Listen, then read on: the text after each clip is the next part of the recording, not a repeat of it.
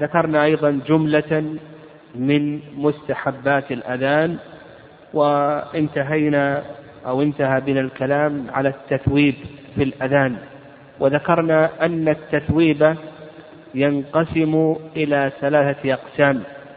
القسم الأول أو التثويب يطلق عند العلماء رحمهم الله تعالى على ثلاثة أشياء.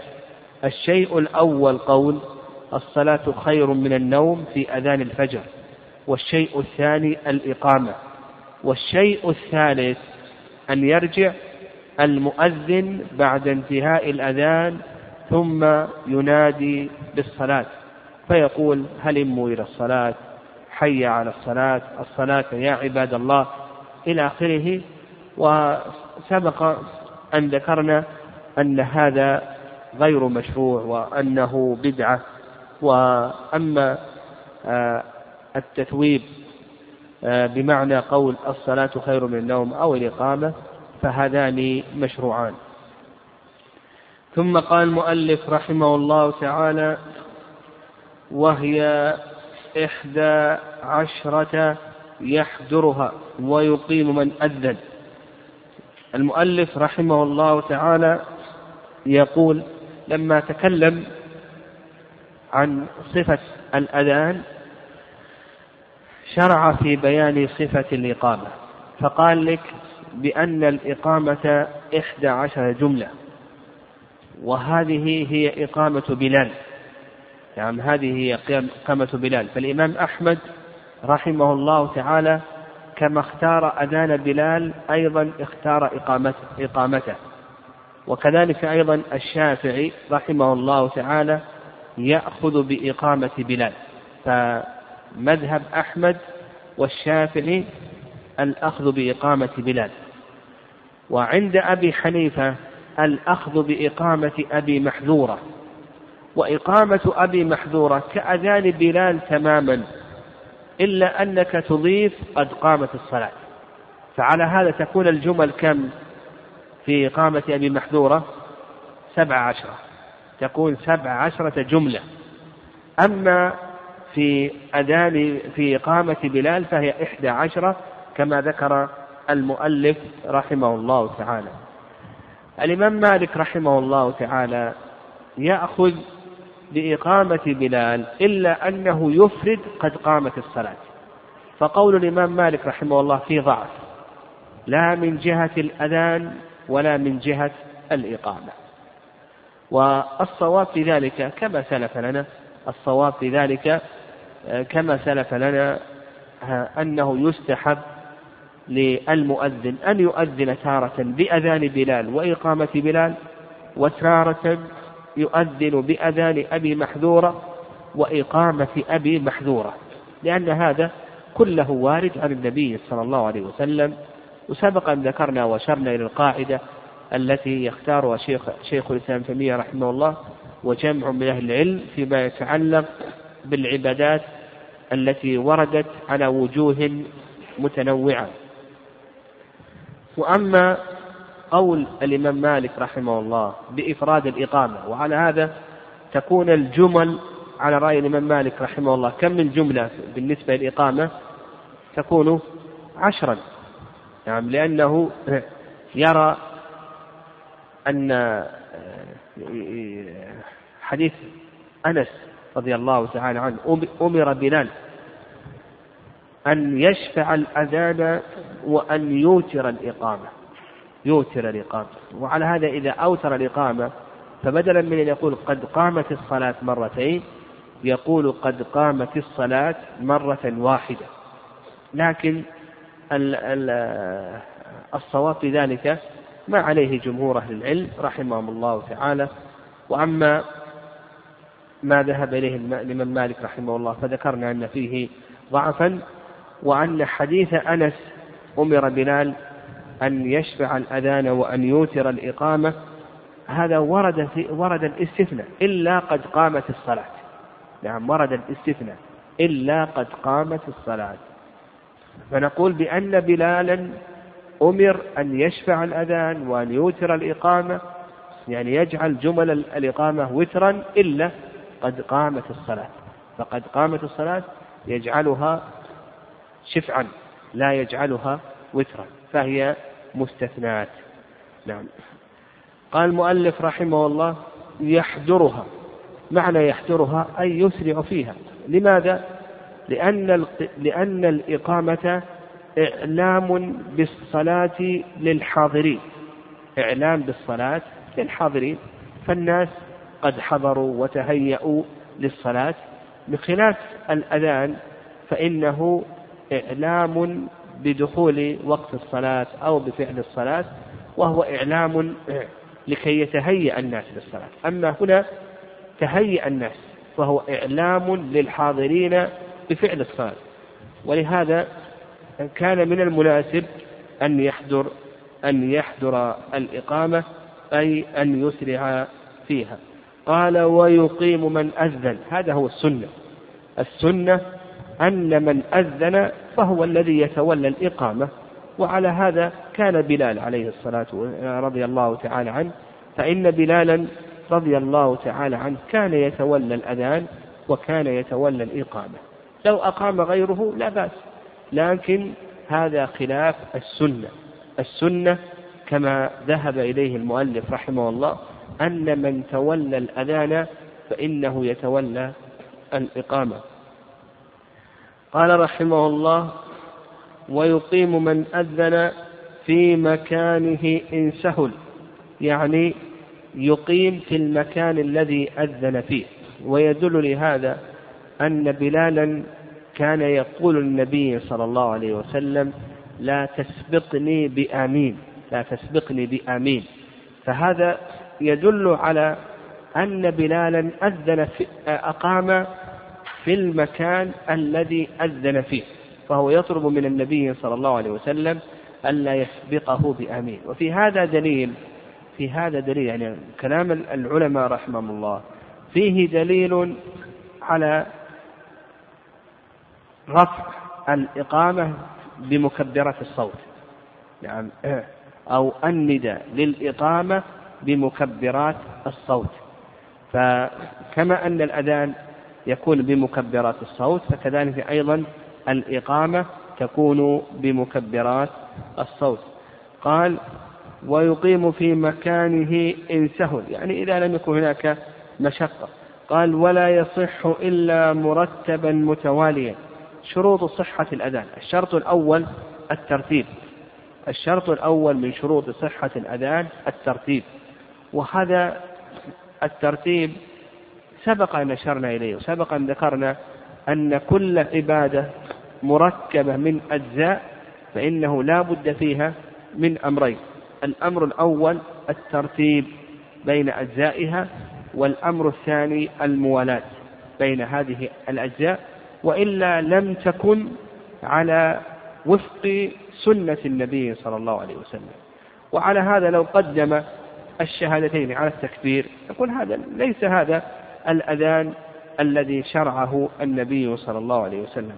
قال متواليا، نعم، متواليا، نعم، هذا الشرط الثاني، لا بد من التوالي بين جمل الأذان وجمل الإقامة. وعلى هذا إذا فصل ننظر إلى هذا الفاصل، إن كان الفاصل يسيرا عرفا فإن هذا لا بأس به، وإن كان طويلا عرفا فإنه يقل بالموالاة بين جمل الأذان. قال من عدل، هذا الشرط الثالث، هذا الشرط الثالث، أن يكون المؤذن عدلا.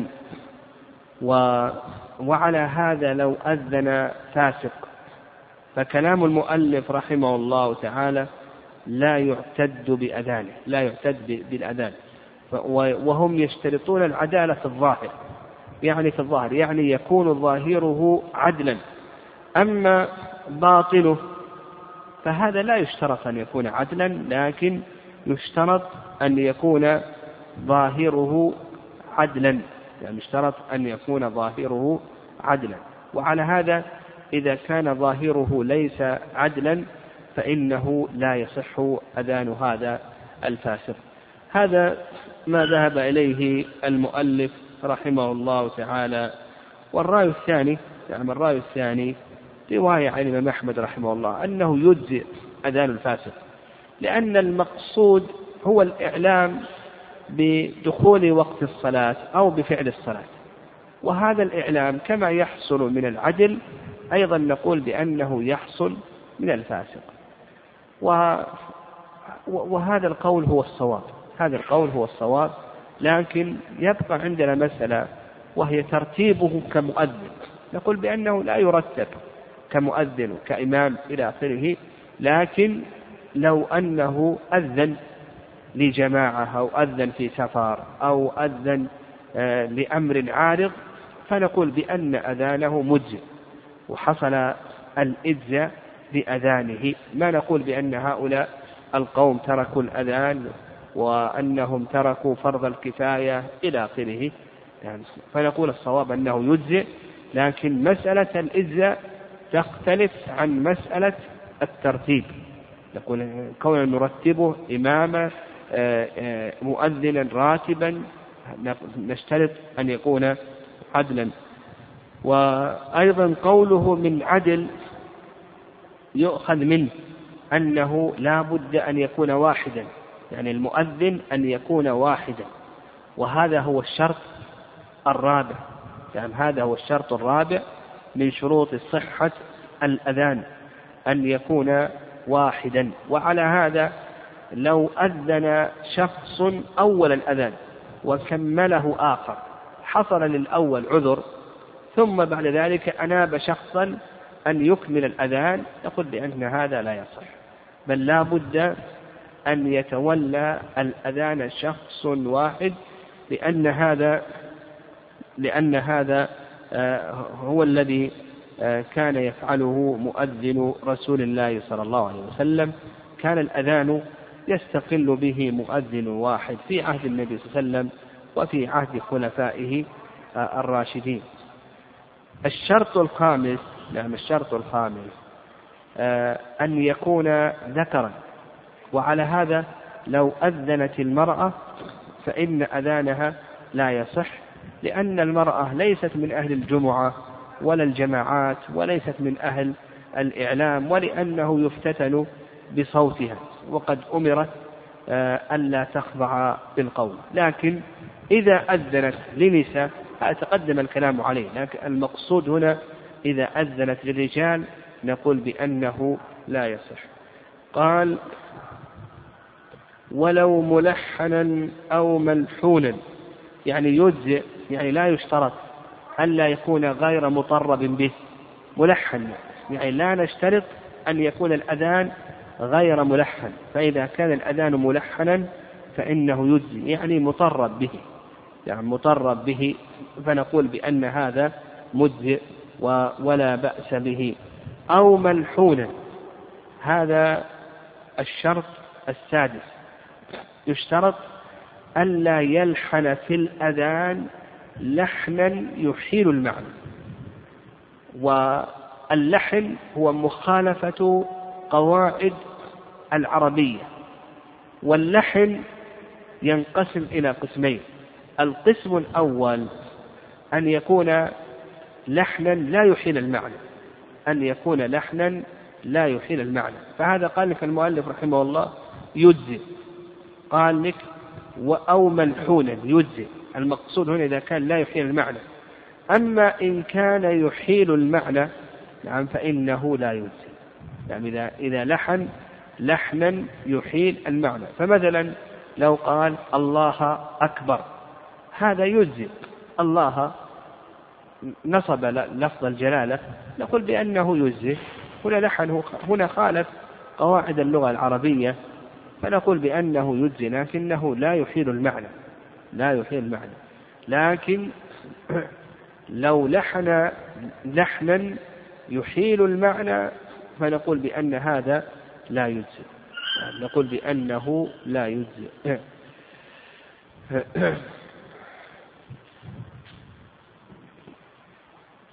قال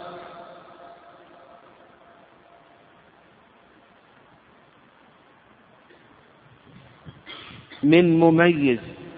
هذا الشرط السادس أو السابع من شروط صحة الأذان أن يكون من مميز.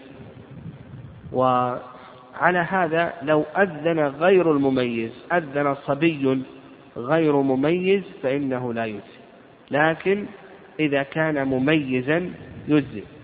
ويؤخذ من كلام المؤلف رحمه الله تعالى أنه لا يشترط أن يكون عدلا، نعم، لا يشترط أن يكون بالغا، نعم، من مميز. يؤخذ من كلام المؤلف أنه لا يشترط أن يكون بالغا، فيصح أذان الصبي غير البالغ إذا كان مميزا. والمميز بعض العلماء من حده بالسن ك7 سنوات، ومن العلماء من حده بالحال، فقال هو الذي يفهم الخطاب ويرد الجواب. إذا كان الصبي مميزا فإن أذانه يصح. ويدل لهذا أن عمرو بن سلمة رضي الله تعالى عنه أما قومه وله 6 سنوات، 6 أو 7 سنوات، أما قومه وهو صغير له 6 أو 7 سنوات. فإذا كان هذا في الإمامة فالأذان من باب أولى، نعم، الأذان من باب أولى. لكن يبقى عندنا مسألة أخرى، وهي مسألة الإجزاء تختلف عن مسألة الترتيب، يعني كون نرتبه مؤذنا راتبا نقول هنا لا بد من البلوغ. أما إذا أذن أذانا عارضا أو أذن جماعة في سفر أو في نزهة أو نحو ذلك فنقول بأنه مجزئ. قال ويبطلهما فصل كثير ويسير محرم. هذا تقدم الإشارة إليه، وتقدم أن ذكرنا أن من شروط صحة الأذان التوالي. وعلى هذا لو فصل بفاصل طويل عرفا فإنه يبطل الأذان.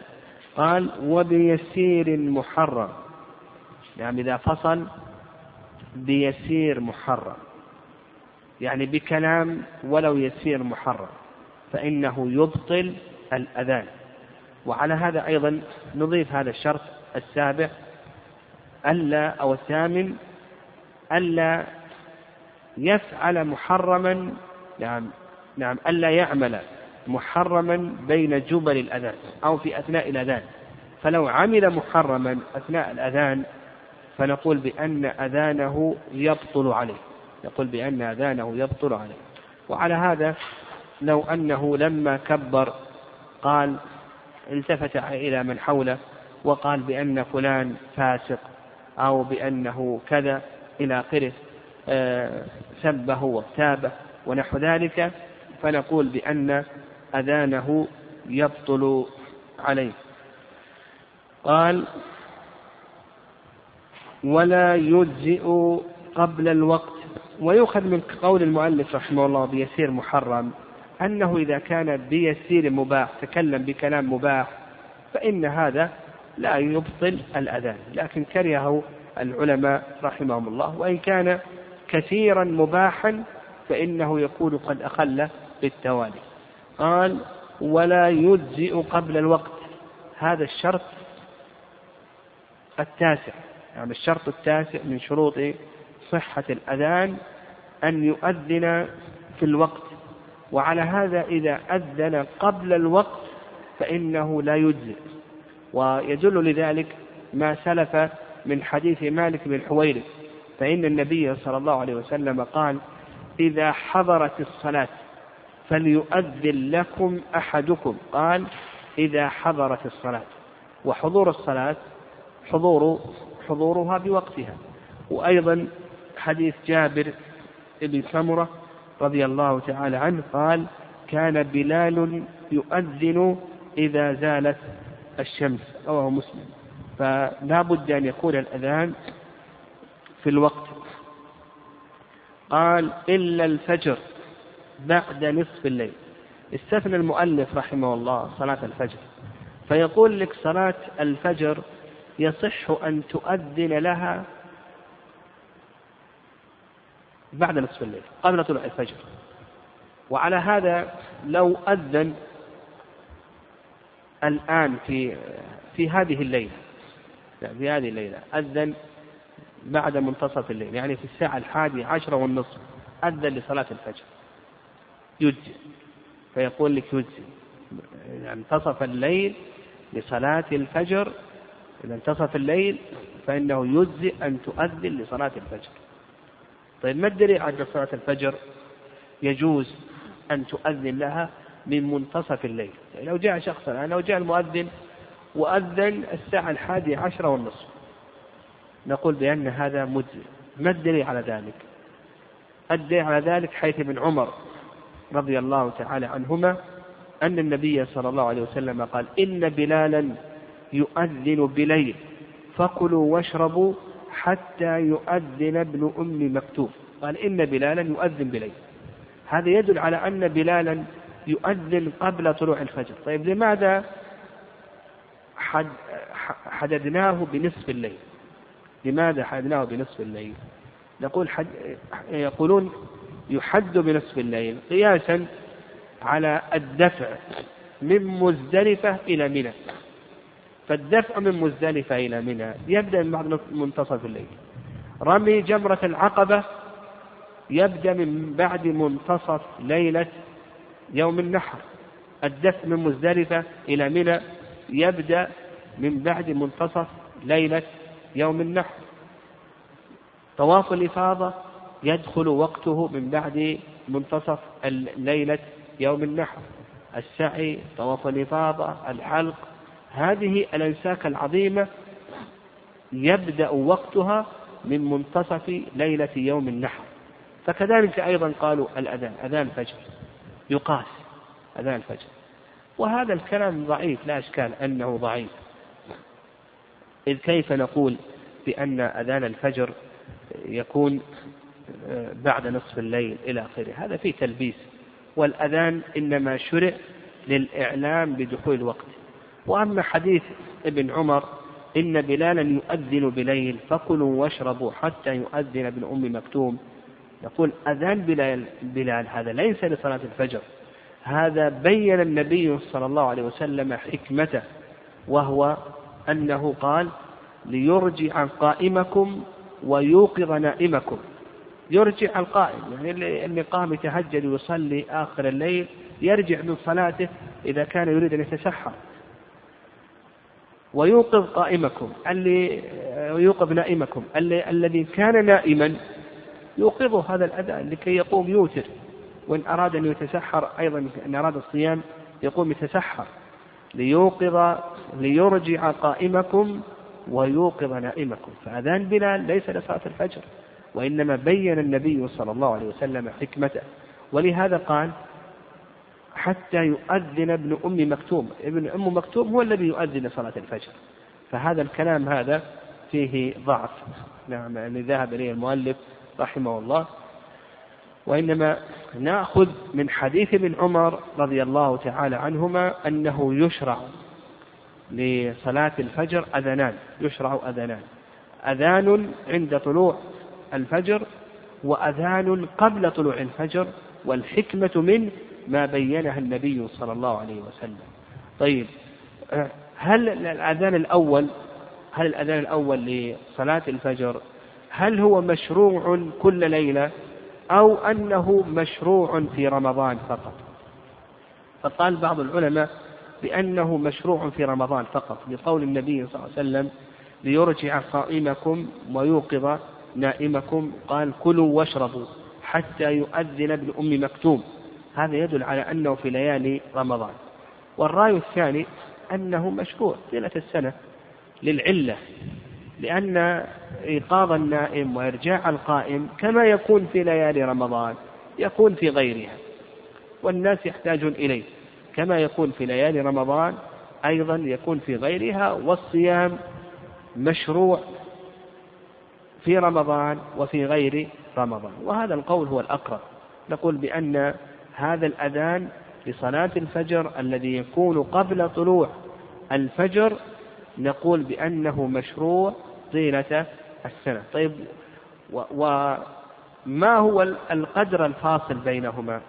ابن حزم رحمه الله يقول القدر الفاصل بينهما مثل بمقدار أن ينزل هذا ويصعد هذا، كما جاء في حديث عائشة رضي الله تعالى عنه، بمقدار أن ينزل هذا، يعني ينزل بلال ويصعد ابن أم مكتوم، يعني يكون الفاصل بينهم يمكن دقائق، لكن هذا ضعيف ما يتحقق الحكمة.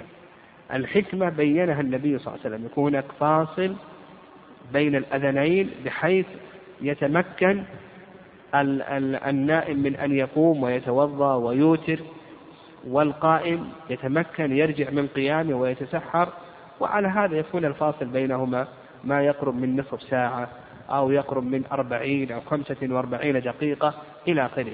أما يكون الفاصل بعض الناس يؤذن يكون الفاصل بينهما ساعتين أو يكون الفاصل بينهما ساعتين أو 3 ساعات أو ساعة ونصف، هذا يخل بالحكمة. نعم يخل بالحكمة. فظاهر الحديث أن الفاصل يكون بينهما بمقدار نصف ساعة أو بمقدار 40 دقيقة، بحيث تتحقق الحكمة التي أشار إليها النبي صلى الله عليه وسلم. قال رحمه الله تعالى: ويسن جلوسه بعد أذان المغرب يسيرا، لأن المغرب يستحب تعجيلها، يستحب أن تعجل، أن تصلى في أول وقت، ولهذا يأتينا في حديث إمامة جبريل للنبي صلى الله عليه وسلم أن جبريل أما النبي صلى الله عليه وسلم لصلاة المغرب في وقت واحد، يعني في اليوم الأول وفي اليوم الثاني الوقت لم يتغير، أما هو عند غروب الشمس، فصلاة المغرب يستحب أن تعجل. ولهذا قال لك المؤلف: يسن جلوسه بعد أذان المغرب يسيرا، يعني ما يقيم مباشرة، يعني بعد الأذان لا يقيم مباشرة، بل يجلس جلسة يسيرة المؤذن ثم بعد ذلك يقيم، يعني ثم بعد ذلك يقيم. وعلى هذا يعني نقول الآن يعني أنه إذا مضى دقائق فإنه يستحب أن يبادر بصلاة المغرب، كما سيأتينا إن شاء الله في حديث رافع بن خديج رضي الله تعالى عنه أنهم كانوا يصلون المغرب مع النبي صلى الله عليه وسلم ثم يخرجون يمتضلون يضربون بالسهام فيرون مواقع نبلهم من الإسفار. هذا يدل على أن النبي صلى الله عليه وسلم بادر بصلاة المغرب. قال: ومن جمع أو قضى فوائت أذن الأولى ثم أقام لكل فريضة. إذا جمع بين الظهرين وبين العشاءين يؤذن للأولى ويقيم لكل فريضة، كما فعل النبي صلى الله عليه وسلم في جمعه في عرفات ومزدلفة. ومثل ذلك أيضا لو كان عليه فرائض أذن، عليه فوائد أذن وقام لكل فريضة. قال: ويسن لسامعه، يعني سامع الأذان، متابعته سرا، يعني يسن لمن يسمع الأذان أن يتابعه سرا. ويدل لهذا حديث أبي سعيد رضي الله تعالى عنه أن النبي صلى الله عليه وسلم قال: إذا سمعتم المؤذن فقولوا كما يقول المؤذن. رواه البخاري مسلم. فقولوا كما يقول المؤذن. وهل المتابعة واجبة أو أنها سنة؟ المؤلف رحمه الله يرى أنها سنة، وهذا قول جمهور أهل العلم. والرأي الثاني رأي الظاهرية والحنفية أنها واجبة، يعني أنه يجب عليه أن يتابع المؤذن لظاهر الأمر. لكن الجمهور يقولون وجد الصارف، يعني وجد الصارف، فإن النبي صلى الله عليه وسلم كما ثبت في صحيح مسلم سمع مؤذنا فلما كبر قال: على الفطرة، فلما تشهد قال: خرج من النار. لما كبر قال: على الفطرة، لما تشهد قال: خرج من النار. ولم يرد أن النبي صلى الله عليه وسلم تابعه. قال: وقوله يسن لسامعه يعني يسن لمن يستمع هذا الأذان، نعم يسن لمن يستمع. قال شيخ الإسلام تيمية رحمه الله ولو سمع ثانيا وثالثا فإنه يجيب، يعني لو سمع ثانيا وثالثا فإنه يجيب. طيب إذا سمع بعض الأذان فإنه يجيب ما سمع، لو سمع بعض الأذان فإنه يجيب ما سمع. فلو كان مثلا يمشي بسيارته وسمع بعض الأذان ثم بعد ذلك تخطى الأذان ولم يسمع شيئا نقول يجيب ما سمع فقط، للحديث أن النبي صلى الله عليه وسلم علق الأمر بسماع الأذان. وهل المؤذن يجيب نفسه أو نقول بأن المؤذن لا يجيب نفسه؟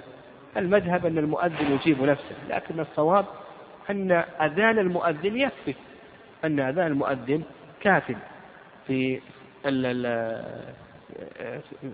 كاف عن الإجابة، فلا حاجة إلى أن يجيب نفسه. قال وحوقلته في الحي على، يعني إذا قال حي على الصلاة فإنه يقول لا حول ولا قوة إلا بالله، يعني لا حول ولا قوة إلا بالله، يورد ذلك في حديث عمر رضي الله تعالى عنه في صحيح مسلم. قال وقوله بعد فراغه اللهم رب هذه الدعوة التامة والصلاة القائمة، يعني اللهم رب هذه الدعوة التامة، يعني التامة الكاملة، يعني السالمة من النقص، لأن هذه الدعوة اشتملت على التوحيد والدعوة إلى هذا الركن العظيم من أركان الإسلام. والصلاة القائمة يعني التي ستقام، آت محمدا الوسيلة والفضيلة. الوسيلة هذه علم على أعلى منزلة في الجنة، يعني اسم لأعلى منزلة في الجنة، والفضيلة يعني الرتبة الزائدة على سائر الخلائق. وابعثه مقاما محمودا الذي وعدته، نعم ابعث النبي صلى الله عليه وسلم مقاما محمودا، يعني المقام الذي يحمده عليه البشر، نعم المقام الذي يحمده عليه البشر يوم القيامة. والنبي صلى الله عليه وسلم له مقامات كثيرة يحمد عليها يوم القيامة، فمن هذه المقامات شفاعته عليه الصلاة والسلام في أهل الموقف أن يقضى بينهم، ومن هذه المقامات شفاعتهم في أهل الجنة أن يدخلوا الجنة إلى آخره وغير ذلك، نعم وغير ذلك. وأيضا ما ذكر المؤلف رحمه الله تعالى أيضا وذكر الذكر هذا اللهم رب هذه الدعوة التامة إلى آخره، نعم وهذا ثابت. كذلك أيضا يستحب أن يصلي على النبي صلى الله عليه وسلم، يقول اللهم صل على محمد، أيضا هذا ثابت. وأما قول إنك لا تخلف الميعاد فهذه غير ثابتة، هذه مدرجة غير ثابتة. كذلك أيضا من الأذكار أن يقول رضيت بالله ربا وبالإسلام دينا وبمحمد رسولا ونبيا، رضيت بالله ربا وبالإسلام دينا وبمحمد رسولا ونبيا. وهذا الذكر اختلف فيه العلماء رحمهم الله تعالى، هل يقال هذا الذكر بعد الشهادتين أو يقال في نهاية الأذان؟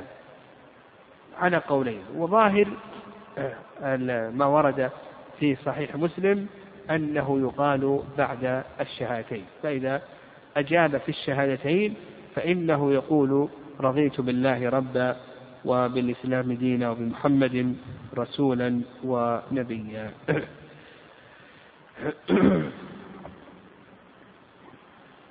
قال رحمه الله تعالى باب شروط الصلاة. قال شروطها قبلها، يعني الشرط عرفه الأصوليون بأنه ما يلزم من عدمه العدم، ولا يلزم من وجوده وجود ولا عدم لذاته، ما يلزم من عدمه العدم ولا يلزم من وجوده وجود ولا عدم لذاته. قال المؤلف رحمه الله تعالى شروطها قبلها. لما تكلم المؤلف رحمه الله تعالى عن الأذان والإقامة وأحكامهما، وأن الأذان إعلام بدخول وقت الصلاة، شرع في بيان شروط الصلاة، وابتدأ بما يتعلق بوقت الصلاة. بوقت الصلاة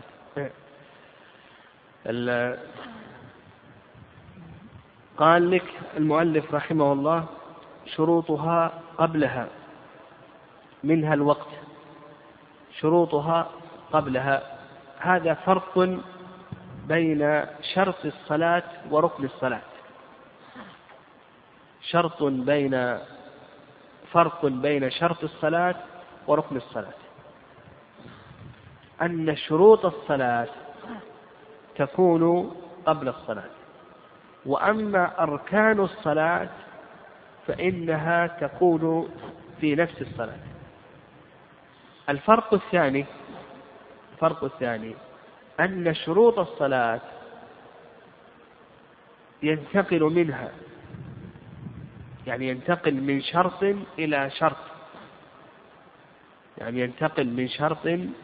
إلى شرط، وأما بالنسبة لأركان الصلاة نقول بالنسبة لشروط الصلاة نقول أركان الصلاة ينتقل من ركن إلى ركن، وأما شروط الصلاة فإنه يستصحبها إلى نهاية الصلاة.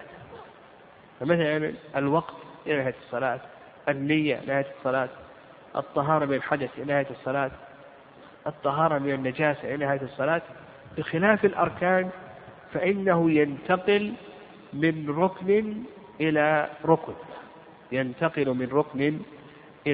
ركن،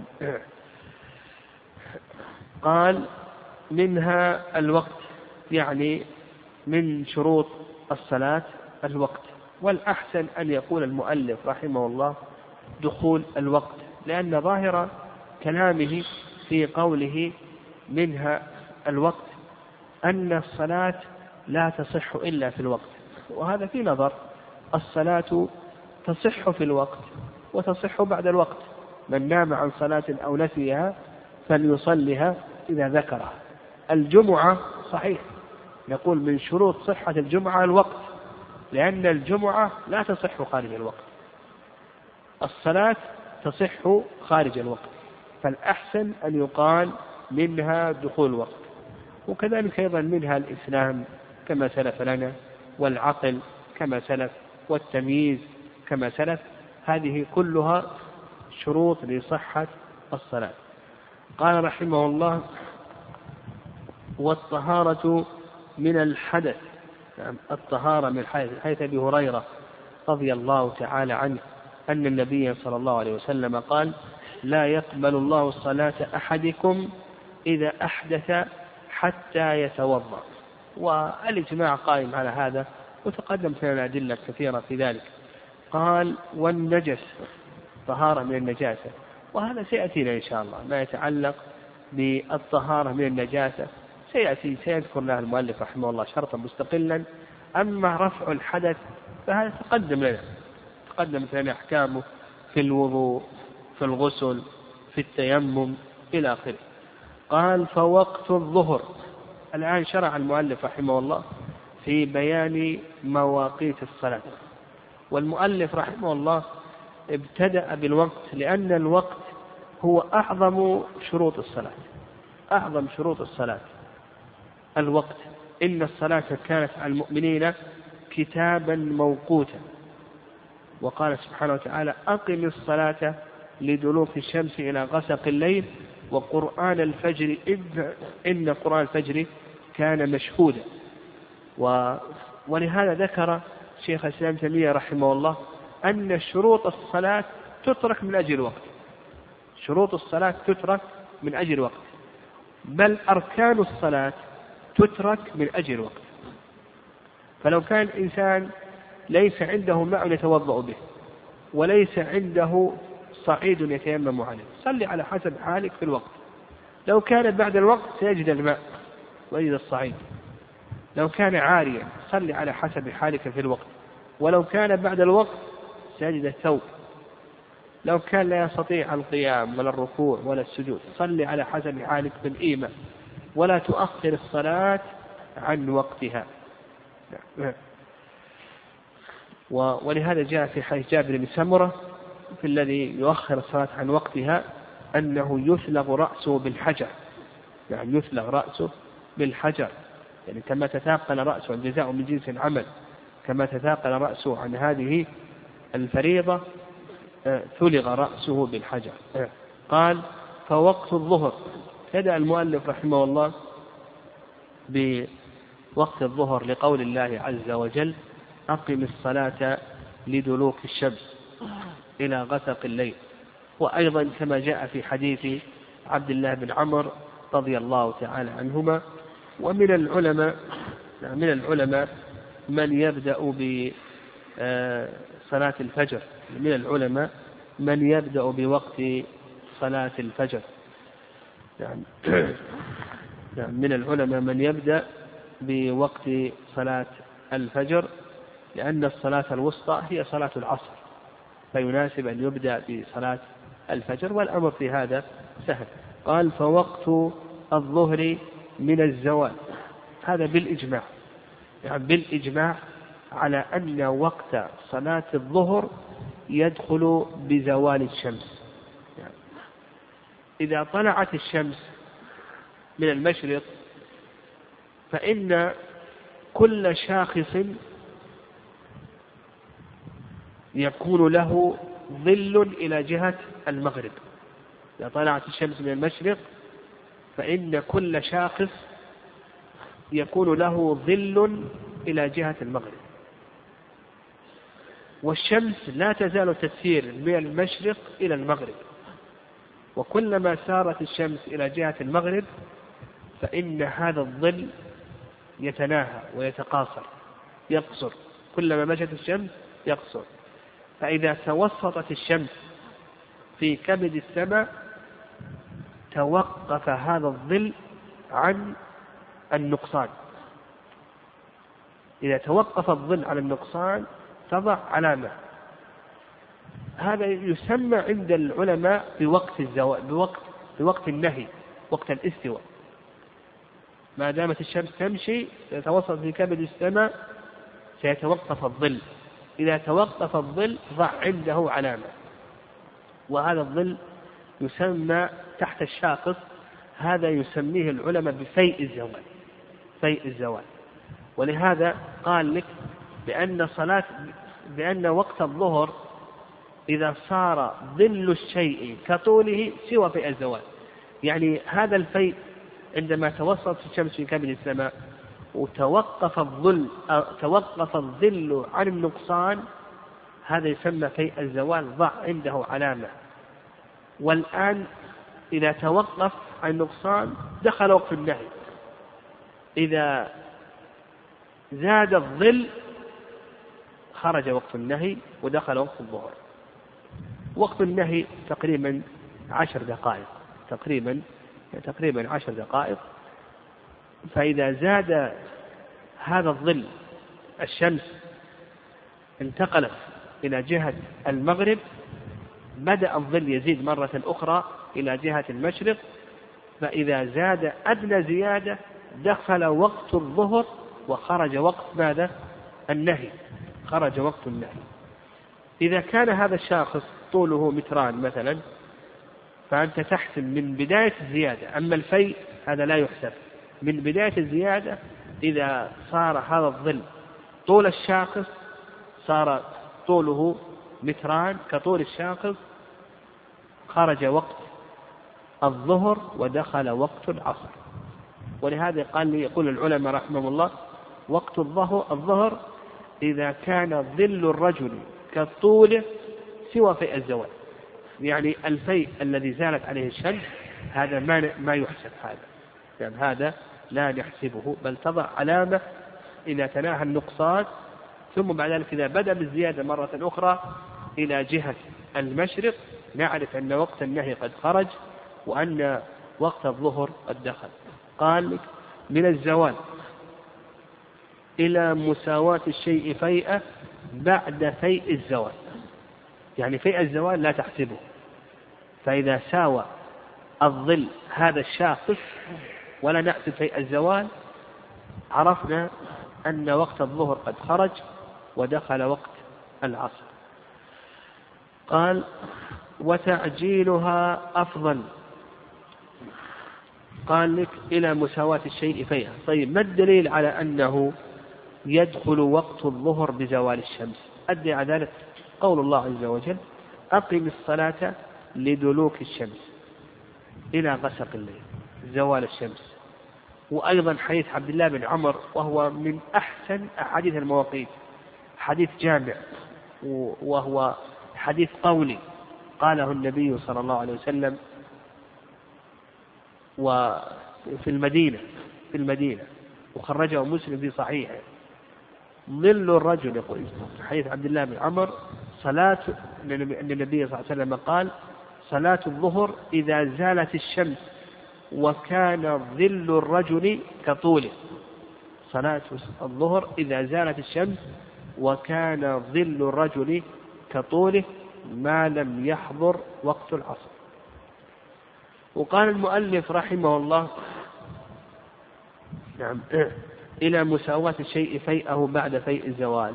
متى ينتهي وقت الظهر؟ نقول ينتهي وقت الظهر إذا صار ظل الشيء كطوله سوى فيء الزوال. وعند الحنفية نعم الحنفية يقولون بأن وقت الظهر يمتد إلى أن يصير ظل الشيء كمثليه، إلى أن يصير ظل الشيء كمثليه. الحنابلة يقولون إذا صار ظل الشيء كمثليه خرج وقت العصر اختيار.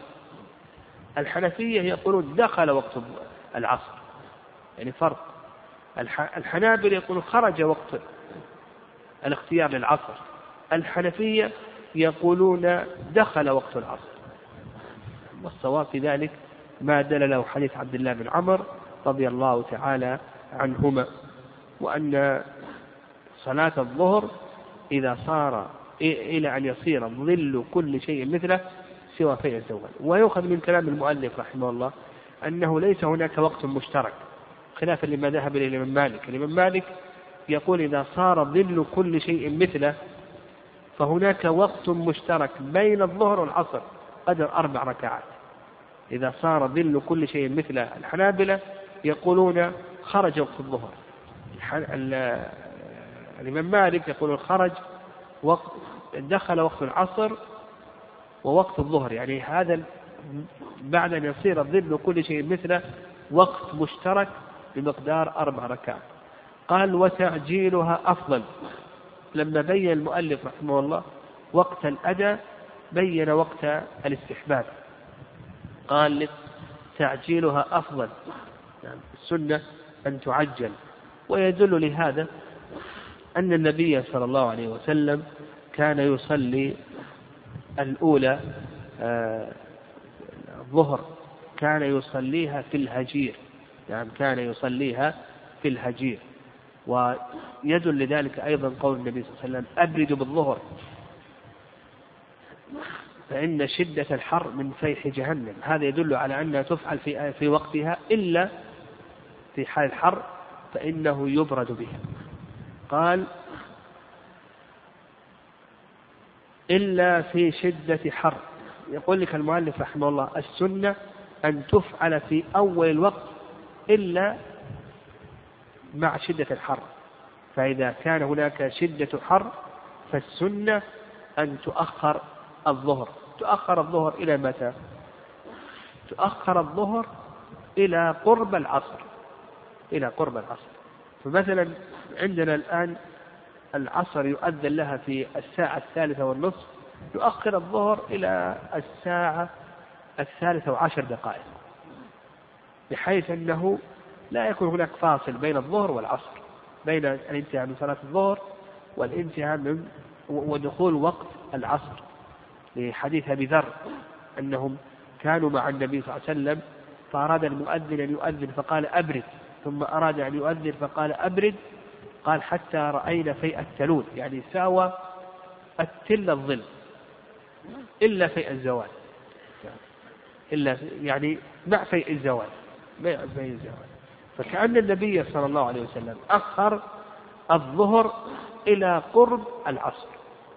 قال لك إلا في شدة الحر، ولو صلى وحده أو مع غيب لمن يصلي جماعة. يقول لك المؤلف ولو صلى وحده، يعني يستحب له أن يبرد حتى لو صلى وحده، لو كان في مزرعة أو كان في سفر يستحب له أن يبرد. المرأة أيضا في بيتها يستحب لها أن تبرد إلى آخره. وهذا الكلام من المؤلف رحمه الله يعني ينبه إلى ما ذهب إليه الشافعية. الشافعية يقولون الإبراد إنما هو لمساجد الجماعات، يعني لمن يصلون جماعة في المساجد هم الذين يبردون. يعني يقولون يشترط أن تكون الصلاة في جماعة، وأن يأتيها الناس من مكان بعيد، وأن تكون في بلاد حارة. 3 شروط الشافعية يقول 3 شروط. لكن المؤلف رحمه الله يقول يستحب الإبراد ولو صلى وحده، وهذا الصواب، يعني الصواب ذهب إلى المؤلف، يعني لا يقيد ذلك بصلاة الجماعة إلى آخره، بل الصواب حتى لو صلى وحده. المرأة لو صلت وحدها إلى آخره يشرع لهم الإبراد، لأن النبي صلى الله عليه وسلم قال فإن شدة الحر من فيح جهنم، وهذا لا فرق فيه بين الجماعة وبين الواحد.